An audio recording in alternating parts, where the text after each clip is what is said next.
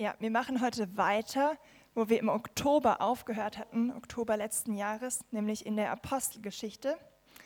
Und ich lese aus Apostelgeschichte 13 die Verse 1 bis 12 aus der neuen Genfer Übersetzung. Bei mir ist es überschrieben mit die erste Missionsreise des Paulus. In der Gemeinde von Antiochia gab es eine Reihe von Propheten und Lehrern. Barnabas, Simeon, genannt der Schwarze, Lucius aus Cyrene, Manaen, der zusammen mit den Fürsten von Herodes aufgewachsen war, und Saulus. Eines Tages, während die Gemeinde dem Herrn mit Gebet und Fasten diente, sagte der Heilige Geist, Stellt mir Barnabas und Saulus für die Aufgabe frei, zu der ich sie berufen habe. Da legte man den beiden nach weiterem Fasten und Beten die Hände auf und ließ sie ziehen. Auf diese Weise, vom Heiligen Geist ausgesandt, gingen Barnabas und Saulus nach Seleucia hinunter und nahmen dort ein Schiff, das nach Zypern fuhr. Als Helfer hatten sie Johannes dabei. In Salamis angekommen, verkündeten sie die Botschaft Gottes in den jüdischen Synagogen der Stadt. Anschließend durchzogen sie die ganze Insel, bis sie nach Paphos kamen. Dort begegneten sie einem Juden, der ein Magier und ein falscher Prophet war. Er hieß Bar Jesus und gehörte zum Gefolge von Sergius Paulus, dem Prokonsul der Insel, einem klugen und vernünftigen Mann. Dieser hatte Barnabas und Saulus zu sich eingeladen, weil er sehr daran interessiert war, die Botschaft Gottes zu hören. Doch bei Jesus oder Elimas, wie der Magier auch genannt wurde, Elimas bedeutet Zauberer, griff die beiden heftig an und versuchte mit allen Mitteln, den Prokonsul vom Glauben abzuhalten. Da blickte ihn Saulus, sein römischer Name ist Paulus, durchdringend an. Vom Heiligen Geist erfüllt, sagte er zu ihm, Du Sohn des Teufels, hinterhältig und durchtrieben bist du, ein Feind von allem, was gut und richtig ist. Wann hörst du endlich auf, dich dem Weg, dich dem Herrn in den Weg zu stellen, um seine guten Pläne zu durchkreuzen. Doch jetzt bekommst du die mächtige Hand des Herrn zu spüren. Du wirst eine Zeit lang blind sein und die Sonne nicht sehen können. Im selben Augenblick fand sich der Magier in tiefste Dunkelheit gehüllt. Er tappte hilflos umher und suchte jemand, der bereit war, ihn an der Hand zu führen. Als der Prokonsul das sah, kam er zum Glauben, tief beeindruckt von der Lehre des Herrn die solche Dinge bewirkte. Das sind die Worte unseres Herrn.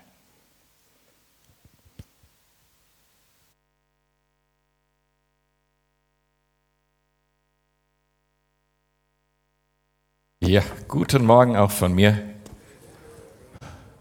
Schön euch zu sehen, wie immer. Und schön mit euch zusammen den Herrn anzubeten. Was eine geniale Zeit zusammen. Das Highlight der Woche irgendwie. Ähm, tatsächlich, ich finde es gut, dass wir jetzt noch äh, die neue Genfer Übersetzung gehört haben. Die interpretiert, interpretiert schon vieles von dem, was ich jetzt nicht mehr sagen muss. Das ist perfekt.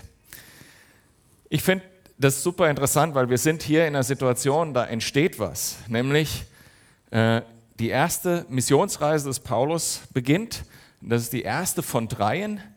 Äh, die die ganze Weltgeschichte verändert haben. Wie ihr wisst, das Evangelium kommt nach äh, Vorderasien, nach Europa und von dort äh, ja in die ganze Welt, so wie Jesus das schon gesagt hat, versprochen hat, den Jüngern zugesagt hat. Ihr werdet es in die ganze Welt tragen. Und wir lesen ganz konkret von einem großen Geschehen, was gar nicht, ja, wie soll ich sagen, vielleicht gar nicht so groß war in Augen von Paulus. Ähm, denn tatsächlich ist da zwar ein Wunder passiert, aber da ist keine Gemeinde entstanden, da ist ein Mensch zum Glauben gekommen. Nur mal so nebenbei. Äh, aber wie entstehen solche große Sachen?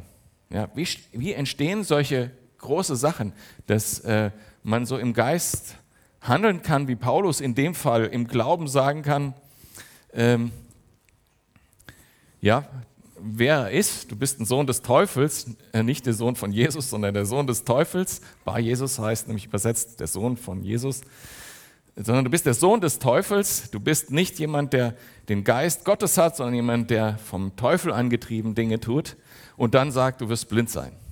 Das ist schon, würde ich sagen, ein Glaubensleben, Ding oder was, was eine besondere Wirkung, ähm, auch wenn jetzt die Frucht ein Mann war, und das genügt ja für Gott, aber ähm, nicht eine große Gemeinde oder irgendetwas, wo Paulus später hätte sagen können, da, dessen rühme ich mich. Aber eben, es ist ein Wunder passiert und es ist der erste Schritt in die Missionsreisen, erste, zweite, dritte Missionsreise. Wie passiert sowas? Wie, welche Menschen gebraucht Gott dafür? Auf welche Art und Weise? Und wie, wie können wir das für uns heute äh, annehmen? Was hat das mit dir zu tun? Damit möchte ich mich heute beschäftigen.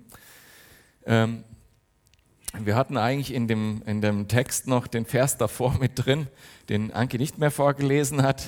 Äh, denn ähm, Paulus und Barnabas kommen gerade aus Jerusalem zurück. Äh, die hatten äh, eben Geld gesammelt für die Gemeinde in Jerusalem, haben das dorthin gebracht und kommen jetzt zurück. Und Barnabas war auch derjenige, der ursprünglich Paulus nach Antiochia geholt hat. Und da möchte ich mal einsteigen mit der Situation, denn äh, als, die, als diese erste Heidengemeinde entstand und alle sich gefreut haben, also äh, im Ausland sozusagen, in Antiochia, das ist so an der Grenze vom heutigen Syrien und der Türkei, ähm, da hat, war Barnabas dort und hat, hat schon den richtigen Impuls gehabt, gesagt, wir brauchen jetzt jemanden, der dieser Gemeinde dient, der äh, ihn, sie lehrt. Und darüber haben wir im Oktober gesprochen. Und Barnabas reist nach Tarsus in die Heimatstadt von Paulus und holt Paulus dorthin, damit dort diese Gemeinde jetzt jemanden hat, der ihr dient. Also Barnabas ist eigentlich, wenn man sich so diese ganze Geschichte durchguckt, ähm, so einer tatsächlich der bewegenden Figuren, auch wenn er nachher nicht in der Bibel so äh, von Prominenz ist. Aber er ist derjenige, der das eingefehlt hat. Und Paulus hat zu dem Zeitpunkt, wo Barnabas ihn geholt hat, schon acht Jahre gewartet. Der hatte sozusagen seine ursprüngliche Berufung bekommen, das Evangelium für die Heiden zu verkünden, aber musste acht Jahre warten, war in Tarsus zu Hause und hat Zelte gebaut bis dann Barnabas kam, hat gesagt, hier ist äh, eine Ministry Opportunity, wie man heute auf Neudeutsch sagen würde. Hier gibt es hier gibt's jemand, der dich braucht. Komm nach Antiochia und dien uns. Und Paulus hätte in dem Moment sagen können, hm, ach, weißt du was, ich wollte doch eigentlich Missionar für die Heiden werden und nicht jetzt irgendwie in der Gemeinde dienen und irgendwie jeden Sonntag Bibel lernen oder, oder ja, da haben sie sogar jeden Tag Bibellehre gehört von ihm. Ähm, ich, ich wollte ja eigentlich reisen und wollte Abenteuer erleben mit Gott. Hätte er sagen können, hat er nicht gesagt, sondern hat gesagt, ich diene treu da, wo mich Gott jetzt hinstellt. Und so kommst du der Situation, wo wir jetzt sind, kurz bevor tatsächlich das wahr wird, was Gott Paulus ursprünglich gesagt hatte. Ich werde dich groß äh, zu den Heiden schicken und du wirst durch mich, durch dich werden viele Menschen zum Glauben kommen.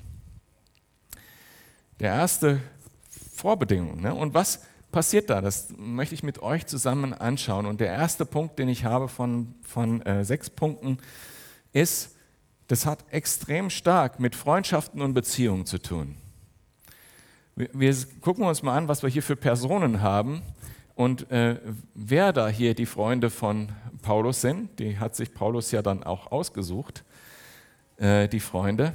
Das sind zum einen Barnabas, der, äh, ja, wie gesagt, so ein bisschen der Strippenzieher dahinter ist, der wirklich Gott dient, der sagt, hey, die Gemeinde braucht jemand, ich reise jetzt nach Tarsus und hole den Paulus hierher und der ähm, wahrscheinlich auch irgendwie der Grund ist, warum sie jetzt als nächstes nach Zypern gereist sind, weil Barnabas aus Zypern stammte. Da ist Johannes, ähm, das kam, haben sie jetzt nicht interpretiert in der neuen Genfer Übersetzung, mit Beinamen Markus. Das ist einer der 70 Jünger, die Jesus ausgesandt hat, der mit Jesus unterwegs war die ganze Zeit und der später das Markus-Evangelium geschrieben hat, nur kurze Zeit später. Also jemand, der Jesus wirklich kannte. Dann war da Lucius von Cyrene, äh, der auch einer möglicherweise der 70 Jünger war, später Bischof wurde in Laodicea. Und dann äh, Simon Niger, äh, dass hier schon in der neuen Genfer Übersetzung äh, gesagt wurde, der Schwarze genannt wird. Möglicherweise jemand, äh, der tatsächlich aus Kyrene stammte, Kyrene, wie auch der Lucius aus Kyrene war. Und Kyrene ist im heutigen Libyen und möglicherweise hat er tatsächlich auch dunkle Hautfarbe gehabt. Und wenn wir uns zurückerinnern, es gibt einen Simon aus Kyrene. das ist derjenige, der das Kreuz von Jesus getragen hat. Also eine interessante Zusammenstellung von Menschen hier. Menschen, die Jesus wirklich kannten. Paulus sagt sich, wenn Jesus mich beruft, dann brauche ich Freunde, die Jesus wirklich kennen. Und das möchte ich euch auch ans Herz legen. Es ist so wichtig, christliche Freunde zu haben, äh, sein Leben wirklich ganz tief mit Christen zu teilen und mit denen auch diese Themen äh, um, um die es hier geht, die großen Themen. Was hat dein Leben für eine Bedeutung? Was ist deine Berufung? Was will Gott mit dir tun? Das wirklich mit deinen Freunden, deinen christlichen Freunden zu besprechen. Und ich weiß, wie das ist. Ich habe viel mit christlichen Leitern zu tun und äh, auch mit welchen, wo ich die ganzen Umstände nicht kenne und ich deshalb dann äh, auch meine Geschichte erzählen kann. Im Coaching habe ich einen ähm, einen Pastor aus der muslimischen Welt, der ist selber dort lokal und ähm, der sagt mir dann, und das ist nicht das erste Mal, dass ich das gehört habe, mit meinen christlichen Freunden fühle ich mich nicht so richtig frei. Mit den Leuten, mit denen ich rudern gehe, sagt er jetzt zum Beispiel, mit dem kann ich über alles reden. Woher kommt dieses Phänomen? Ja, ich, vielleicht kennt ihr es auch. Äh, dass es manchmal so scheint, als sei es leichter, mit nichtchristlichen Freunden unterwegs zu sein, als mit den christlichen Freunden. Und das sollten, in diese Falle sollten wir nicht treten, ja. Ähm, aber dieses Phänomen existiert und darüber wollte ich mit euch reden. Tatsächlich, oder Gott wollte mit euch darüber reden, weil meine Predigt äh, hat das bis heute Morgen nicht enthalten. Ähm, Gott hat es zu mir direkt gesagt, dass ich darüber sprechen soll heute. Äh, Woran könnte das liegen? Und ich habe den Eindruck, das liegt daran, wenn wir nichtchristliche Freunde bevorzugen, dass wir dort, äh, dass wir dort nicht aufmerksam gemacht werden auf da, wo wir Jesus nicht entsprechen, weil die es nicht besser wissen. Also andersrum gesagt, oft haben wir das Gefühl, dass wir vor anderen Christen heiliger aussehen müssen, als wir sind. Das, diesen Druck haben wir mit Christen umgehen nicht. Aber das ist doch verrückt. Das ist doch total eigentlich verrückt und es ist tatsächlich eine Falle, in die uns der Teufel laufen lassen will. Weil nur in der tiefen christlichen Wahrheit miteinander und Liebe werden wir wachsen. Nur darin. Du brauchst christliche Freunde, mit denen du alles teilst. Ich habe mir hier noch eine kleine Randnotiz zu diesem Thema aufgeschrieben, nämlich das Gleiche trifft auch auf die Ehe zu. Es macht echt, es macht wirklich Schwierigkeiten und du wirst die Berufung, die Gott für dein Leben hat, nicht ausleben können, wenn äh, du mit einem nichtchristlichen Ehepartner oder einen nichtchristlichen Partner hast.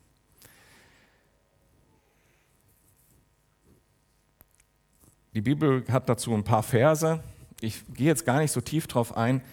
Ich finde es super wichtig und Gott findet es super wichtig. Mit wem umgibst du dich? Sind das die Leute, die dich in deiner Berufung, in dem, was Gott mit deinem Leben vorhat, nach vorne bringen oder nicht? Überprüf das. Und wir haben hier auch in Bezug auf Mission eine Gruppe, die sich genau damit beschäftigt, die Cross-Culture Candidates wenn ihr davon schon gehört habt, wenn du merkst, Gott hat eine Berufung für dein Leben, zum Beispiel ins, in crosskulturell zu arbeiten, wie das hier auch war, die kamen ja auch aus verschiedenen Kulturen und sind in verschiedene Kulturen gegangen.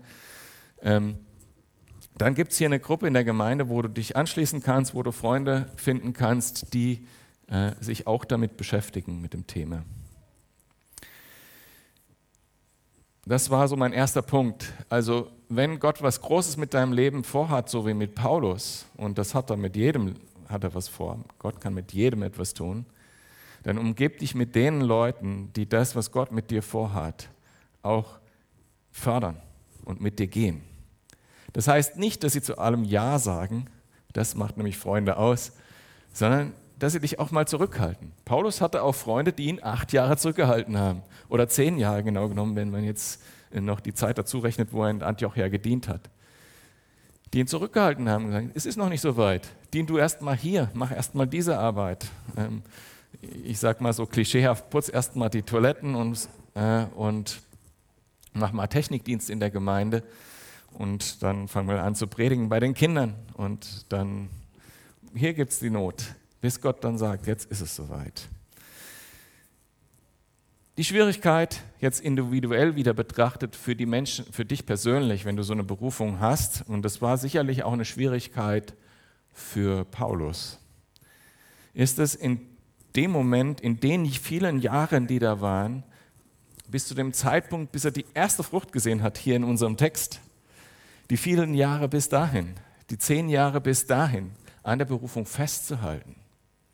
Nicht wenige, und ich denke, es hat auch stark damit zu tun, welche Freunde man hat, nicht wenige haben diese Berufung, haben das Brennen im Herz. Und wenn, wenn du das mal gehabt hast, kann es sein, dass es dir so geht, dass über zehn Jahre hinweg das verloren gegangen ist.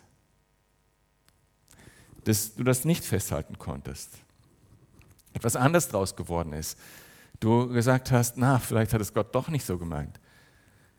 Es ist da auch nie für zu spät, weil Gott kennt dich ja, kennt deinen Lebensweg schon im Vorweg und du kannst jederzeit wieder darauf einbiegen, auf diesen Weg, den Gott für dein Leben hat. Wenn du noch nicht anderweitig abgebogen bist, umso besser, dann geht es dir wie Paulus. Paulus war so unterwegs, wie Gott sich das vorgestellt hat. Er hat treu gedient, erst in Tarsus als Zeltmacher, dann ist er äh, nach Antiochia gegangen, hat treu gedient als äh, Prediger, als Pastor, als Seelsorger ähm, und hat die Zeit des Wartens, diese zehn Jahre, gefüllt mit Dienst. Durch den Dienst hat er auch diese ganzen Freundschaften bekommen. Ich bin auch total dankbar, dass ich hier wirklich Freunde habe in der Gemeinde, dass wir auch zum Beispiel in der Gemeindeleitung wirklich eng verbunden sind und dass wir alles teilen können. Das ist so ein Segen. Sucht euch solche Freunde.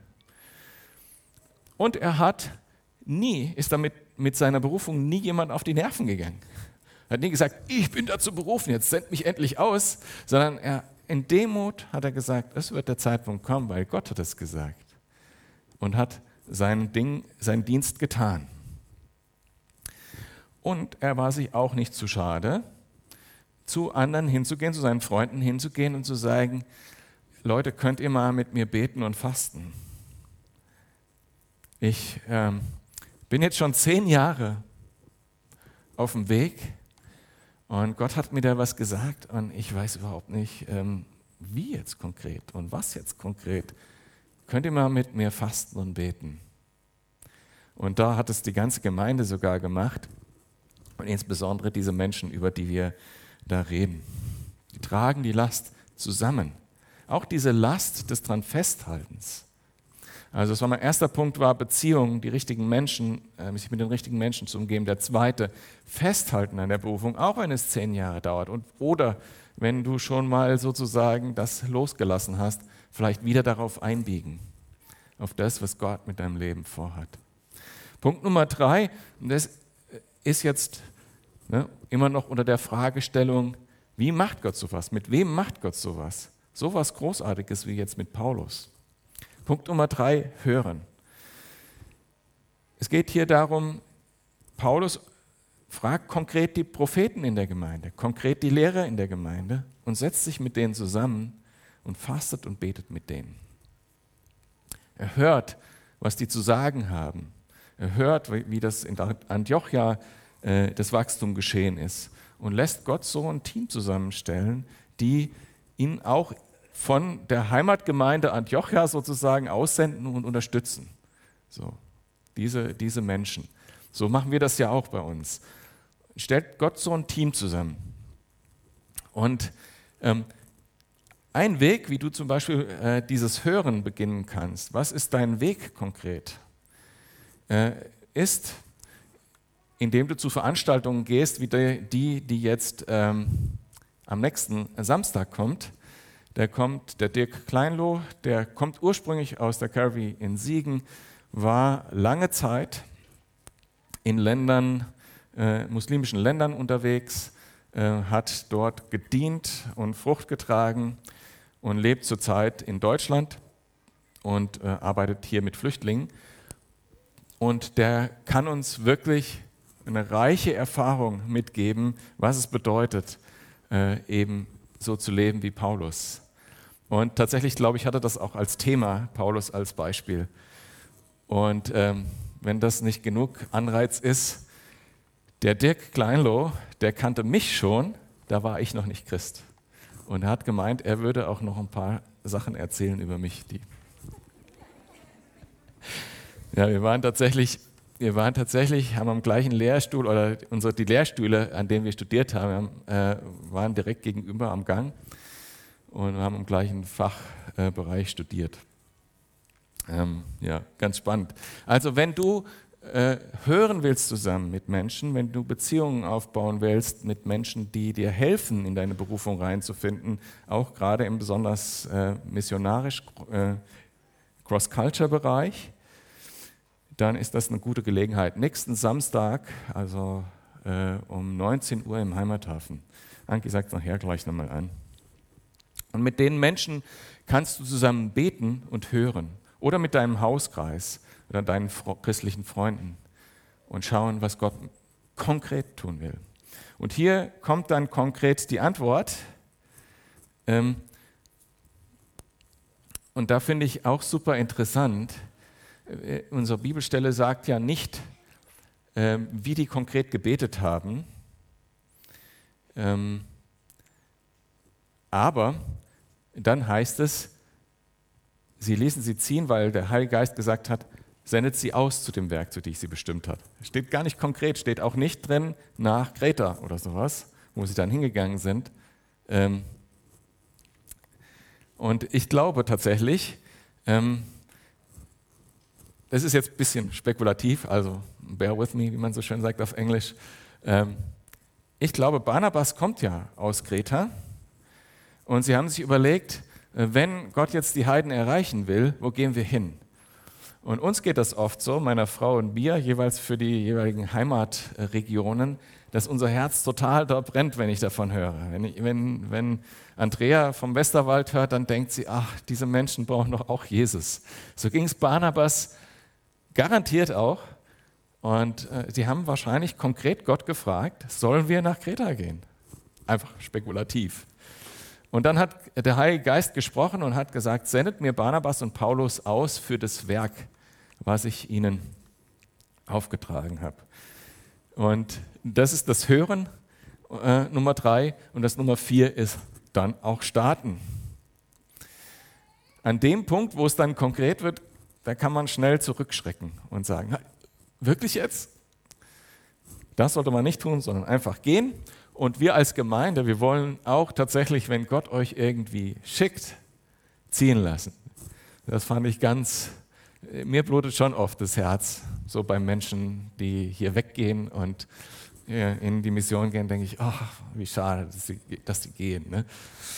Aber das Ziehen lassen ist auch was, sollten wir tun und dann auch unterstützen von hier aus. Dieses Team, was hier schon zusammengestellt ist, ist weiterhin das Team, was auch zusammen diese Missionsarbeit macht. Diese Leute, die dahinter stehen, von denen wir vorhin sprachen, die dafür beten und fasten, auch wenn die Leute weg sind. Genau. So. Und jetzt kommt äh, dieser Teil der Geschichte, so ab Vers 4, wir sind erst ein paar Verse weit gekommen.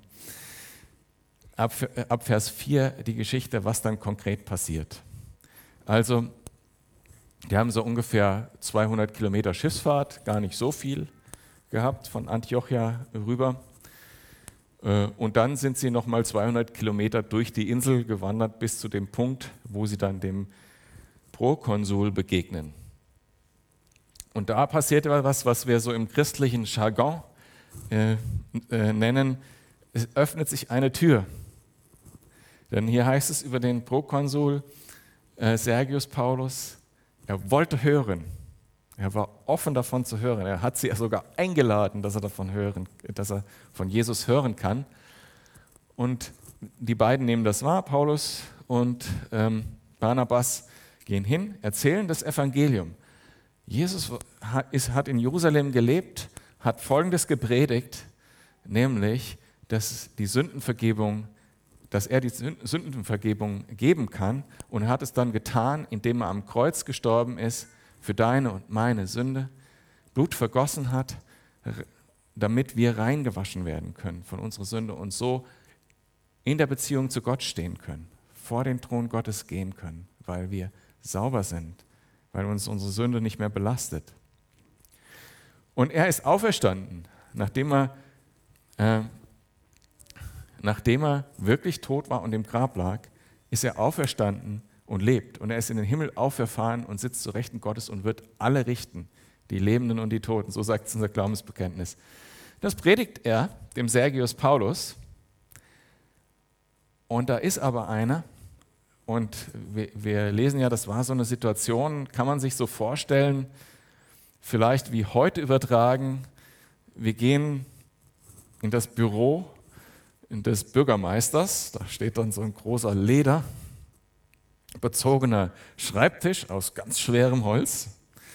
Und da sitzt dann der Bürgermeister, also Sergius Paulus, und ein anderer Typ sitzt daneben und gibt Widerworte und verdreht das so. So damit die Nachricht, die Paulus und Barnabas nämlich über das Evangelium ähm, weitergeben wollten, komplett verdreht wurde und nicht verstanden wurde von Sergius Paulus. Er widerstand ihnen, heißt es hier. Und wir sehen ja in dem Text, die saßen zusammen in einem Raum, weil Paulus blickt ihn dann scharf an, heißt es. Jedenfalls passiert dann hier was, wie schon die ganze Geschichte. Ne? Die Propheten haben gesprochen durch den Heiligen Geist, die Lehrer haben gesprochen durch den Heiligen Geist, die Gemeinde hat ausgesendet im Heiligen Geist und jetzt wirkt der Heilige Geist auch konkret beim Ausleben der Berufung. Das heißt, alles tut da Gott selber. Und Paulus kann eben dieses Wunder tun. Und da gehe ich gleich nochmal tiefer drauf ein. Und danach kommt ein Mensch zum Glauben. Das war Gottes Ziel mit dieser ganzen Aktion. Und sie können feiern zusammen. Was meint ihr, wie Sergius Paulus und Paul, äh, Saulus, der auch Paulus genannt wird, wie es hier heißt, und Barnabas gefeiert haben danach? Das muss richtig cool gewesen sein. Also, dass der Sergius endlich das gefunden hat, nachdem er so lange gesucht hat.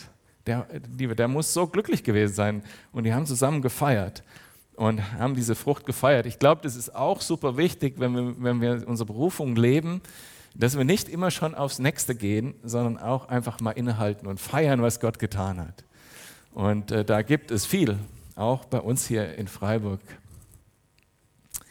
Jetzt mal zu der konkreten Situation, zu diesem Showdown in dieser ganzen Geschichte. Die sitzen also in diesem Zimmer bei Sergius Paulus, vielleicht war es auch ein größerer steiniger Saal. Äh, Paulus predigt das Evangelium und dieser Typ, der sich selber bei Jesus nennt oder auch von den anderen dann so genannt wurde, gibt Paulus und Barnabas die Widerworte und greift sie vielleicht sogar an, beschuldigt sie oder vielleicht auch ganz anders. Äh, denn Paulus nennt ihn hier, du bist so listig. Das heißt, er ist wahrscheinlich gar nicht konfrontativ unterwegs. Äh, darauf wollte ich auch wirklich mal hinweisen, ja, wenn, wir, wenn wir uns angucken, die, dieser Begriff Sohn des Teufels, der steht ja genau im Kontrast zu dem Sohn äh, von Jesus bei Jesus, was ähm, ist aber auch gleichzeitig ein, eine Benennung des Antichristen, also Sohn des Verderbens, Sohn des Teufels, äh, der Gottlose, der Antichrist, das sind alles Synonyme auch in der Bibel. Und ähm, dieser Mensch hatte den Geist des Antichristen. Er war von dem Teufel dahin geschickt, um dem Evangelium zu widerstehen. Geistliche Opposition. Und er war listig. Und wenn wir auf unser Leben schauen, wir haben ja keine Verfolgung in dem Sinne. Also oft wird ja der Begriff Antichrist oder so äh, zusammengebracht mit Verfolgung oder Kampf oder sowas, den wir hätten. Ähm, Ich glaube, der Antichrist ist in unserer Gesellschaft halt super listig unterwegs, sodass wir ihn oft gar nicht erkennen. Die allermeisten von euch werden ihn wahrscheinlich nicht kennen, aber ich nenne mal, nenne mal einen als Beispiel, äh, des, dessen Bücher sehr bekannt sind. Jordan Peterson heißt der Mann, weil er eigentlich so nah an der christlichen Lehre und Moral ist, äh, dass ihn viele Christen feiern. Der hat zum Beispiel an der University of Toronto beinahe seine Professur verloren, weil er sich geweigert hat, Genderpronomen zu verwenden, weil er gesagt hat, das gehört zur freien Rede. Und er begründet das auf die gleiche Art und Weise, wie wir Christen das äh, begründen würden. Äh, er hat ganz, ganz viele Inhalte, die sich sehr christlich anhören und sein bekanntestes Buch heißt 12 Rules for Life, 12 Regeln, ich weiß gar nicht, wie es auf Deutsch heißt. Und der ist so nah am christlichen Glauben dran, dass man manchmal denkt, er wäre ein Prediger, aber er leugnet Jesus. Und so stelle ich mir das hier auch vor. Der war so nah an der Lehre dran, deshalb konnte er sich auch Bar Jesus nennen, dass er die Menschen so verwirrt hat, dass sie glauben konnten, sie wissen, was, da, was die Lehre von Gott ist, aber es war eigentlich im Inhalt komplett falsch. Und der Inhalt, um den es immer geht, ist, Gott ist in Jesus Mensch geworden. Er war wahrer Mensch und wahrer Gott. Er ist ans Kreuz gegangen, um deine Schuld zu tragen. Und er ist, war tot und er ist auferstanden und er richtet die Lebenden und die Toten am letzten Tag. Jesus ist immer der Kernpunkt, das Kreuz und die Auferstehung ist immer der Kernpunkt. Das wird er sicherlich geleugnet haben hier. Er wird gesagt, ach, Auferstehung, ah, das ist doch alles so, äh, was die für einen Quatsch erzählen. Hast du schon mal jemanden gesehen, der von den Toten aufersteht? Das, dem wird er widersprochen haben, bin ich mir relativ sicher. Er wird viele andere Sachen so gesagt haben, wie sie genau mit Barnabas und Paulus übereinstimmen würden. Und dann war das, ganz, war das gar kein konfrontatives Gespräch, sondern ein ganz normales Gespräch und dann passiert was Besonderes. Jetzt passiert eigentlich der Höhepunkt dieser Geschichte und äh, später, als Paulus dann den Korintherbrief schreibt, äh, beschreibt er, wie man das nennt, was da passiert ist. Da schreibt er nämlich, und manchen die Gabe der Geisterunterscheidung gegeben hat. Er bekommt in dem Moment einen klaren Eindruck von Gott, ja, das hört sich zwar alles irgendwie ganz okay an, was der äh, Elimas sagt, aber er ist ein Antichrist. Er hat hier, er sagt Dinge, die direkt vom Teufel kommen. Er will nur nicht, dass der Burgkonsul glaubt. Und Paulus sagt ihm das so auf den Kopf zu. Guckt ihn scharf an und sagt, du Sohn des Teufels. Hammer, oder? Also diese Gabe der Geisterunterscheidung ist was total Wichtiges, weil gerade dann, wenn es schwer ist zu unterscheiden, ist das jetzt eine christliche Botschaft oder nicht? Passt das mit dem wahren Evangelium zusammen oder nicht? Dann braucht es wirklich den Heiligen Geist, der uns sagt, hey, nein, ist es nicht, auch wenn es so ganz nah dran ist. Ähm, das war die erste Gabe, die, die äh, der Paulus äh, dann bekommen hat, nämlich die Gabe der Geisterunterscheidung. Und dann eben äh, diese, ja, will es gar nicht so kategorisieren, dass Gott ihm sagt, ich will ihn jetzt strafen mit Blindheit. Dazu gehört auch ganz viel und tatsächlich ist ja manchmal total krass, wie Gott redet, so in Vorbereitung. Den Vers, den du vorhin vorgelesen hast, hatte ich in der Vorbereitung auch. Mit Gott kann ich über Mauern springen. Mit der Einstellung ist Paulus äh, vor diesen äh, Prokonsul getreten und ist auch dem Elias gegenüber, äh, äh, diesem, wie heißt er richtig? Elimas, so, Elimas entgegengetreten. Mit Gott kann ich über Mauern springen. Er hatte vollstes Vertrauen. Jesus kann das hier rausreißen, auch wenn es jetzt knapp wird. Und hat dabei gehört und konnte dann sagen, du bist jetzt gestraft mit Blindheit. Vermutlich hat Paulus auch an seine eigene Blindheit gedacht, nachdem er selber zum Glauben gekommen ist es ist auch interessant, wie der Heilige Geist manchmal durch diese natürlichen Dinge äh, auch spricht. Paulus hatte das selber vorher erlebt, diese Blindheit, und äh, der Heilige Geist konnte daran anknüpfen, genauso wie er an diese Sehnsucht von Barnabas anknüpfen konnte, dass er seine eigene Heimat errettet sehen wollte. Ne? Äh, manchmal redet der Heilige Geist so durch ganz Dinge, die eigentlich einem ganz natürlich vorkommen und äh, achtet mal darauf. Ja, dass ich höre oft von, von manchen von euch, höre ich mal, ja, ich weiß gar nicht, ob Gott mit mir redet, ich habe irgendwie Gott noch nicht gehört. Achtet auch mal auf die Dinge, die so, nur so klein sind, die an, an Dinge anknüpfen, die sich eigentlich ganz natürlich anfühlen. Und, und fragt mal danach im Gebet auch. Und geht zu anderen, betet mit anderen, fastet vielleicht zusammen, wenn es was Bedeutsames ist oder wenn ihr das Gefühl habt, Gott möchte das jetzt. Wow, ist viel drin in dem Text. Ähm, ich will nochmal äh, die Hauptpunkte äh, rausnehmen. Also welche Beziehung du hast, ist wirklich eine entscheidende eine Lebensentscheidung, wirklich. Christliche Freunde ist super wichtig, christlicher Ehepartner ist super wichtig. Ähm, ähm, und auch in der Gemeinde sich mit den Leuten zu umgeben, die wirklich bereit sind, dich geistlich zu unterstützen, mit dir zu beten und zu fasten. Nummer zwei, äh, festhalten an der Berufung ähm, oder wieder darauf einbiegen. Nummer drei, hören, dass es konkret wird und dann wirklich gehen. Nummer vier. Und dann Nummer fünf, ausleben. Nämlich alles das im Heiligen Geist. Bereit sein, dass Gott das tut. Äh, es gibt so diesen Spruch, der heißt, where God guides, God provides. Also wo Gott einen hinführt, da löst er auch die Probleme, die damit zusammenhängen, die Widerstände. Und darauf können wir uns verlassen.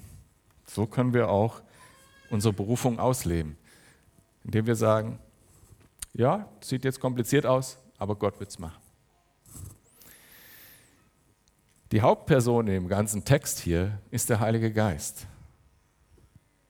Weil der hat äh, die Gemeinde angeleitet zu fasten, zu beten, der hat gesprochen, der hat gesendet und der hat auch das Wunder getan äh, da auf dem, auf der, äh, bei dem Prokonsul.